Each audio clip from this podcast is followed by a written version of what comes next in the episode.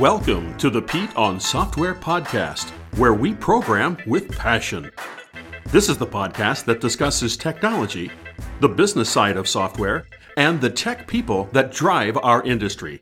And now, here's your host, Pete Shearer. Hi, and welcome to episode 44 of the Pete on Software podcast. Earlier this week, I was considering what to cover in this week's show, and a tweet from Calvin Allen came across my timeline where he was sharing a comment that someone had left on his blog. The commenter had said, I don't blog, I solve problems for a living. And that just sent me into all kinds of aggravation. So I went over to Calvin's blog at calvinallen.net just to see if I could at least get a little bit of context on this. Apparently, back in August 2014, Calvin had written a blog post about running Jenkins on port 80 on Windows. Calvin walks you through how you can use IIS as a reverse proxy to play nicely with Apache and Jenkins so that you can use port 80. I didn't try it, but it seems all well and good.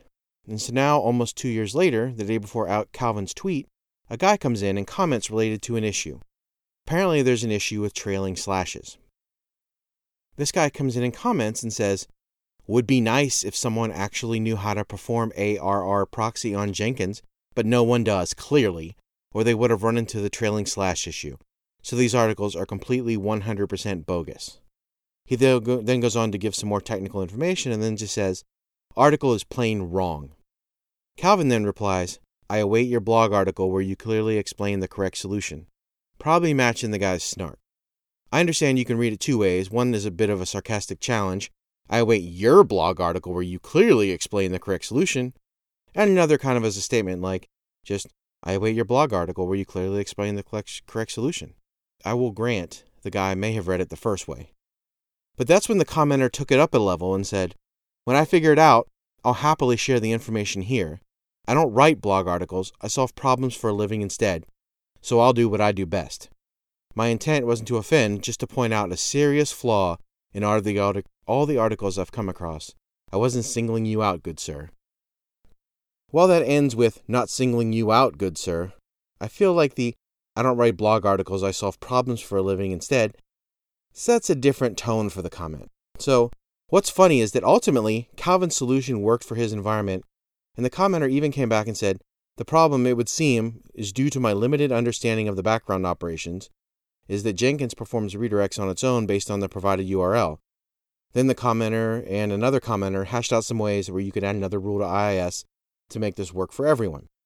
So that adventure had a happy ending, but I was still really bothered by the I don't write blog articles, I solve problems for a living instead. Obviously, yes, I have a blog, PeteOnSoftware.com, and I have another more niche blog, SwiftNinja.io, so I'm not completely unbiased here. However, I have several problems with this line of thinking, which I've heard before, and I want to articulate them here. First, this is very similar to the old saying that says, Those who can do, those who can't teach. And there are times when I've been guilty of throwing that one out there too. But in general, if you're writing blog posts or making instructional material of any kind, um, you know, this is basically saying, surely you're a white tower academic who has no grip on reality and never solves any real world problems. Right. So I don't think that's true at all. First of all, almost everyone I know who has a blog that covers code topics is a working programmer. Yeah, some are developer evangelists or the like, but even these guys often are coding real world active open source projects that tackle, quote, problems. People I know who write successful blogs are often documenting their path as they learn. I can't tell you the number of times that I have to go back to my own blog to find the post that I wrote about a specific topic so I can remember how to do the thing. That's why I even cover a lot of the stuff I cover, so that I can remember how to make a comma concatenated list out of columns, you know, whatever in SQL, those kind of things. I would never remember the exact syntax or maybe be able to find where I had learned it if I can't just go back to myself and look. So, other things I write though are just neat things that I found out and I want to share with people. If I hadn't ever heard of a particular feature or something, maybe someone else hadn't heard of it. Or someone Googling to find out what that feature is or what it does might stumble on my blog and be able to learn because of what I'd shared.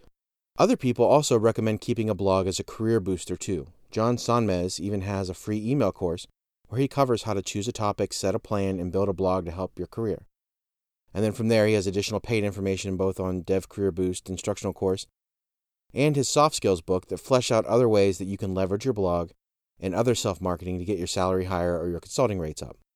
I mean, if some of you think about it right now, though, you could probably think of five, quote, kind of nerd famous bloggers that you're aware of right now. Most likely, you wouldn't know all of them if it weren't for their blogs. You might know some of them, but not all of them.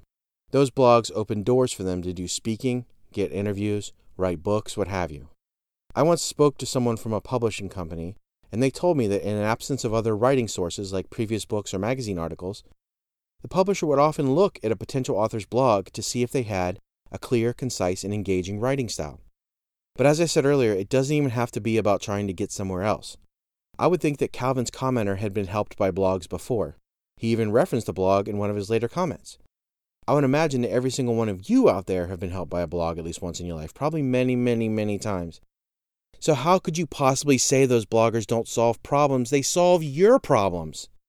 Are there bloggers who aren't really solving problems but are instead are just blowhards? Yeah, of course.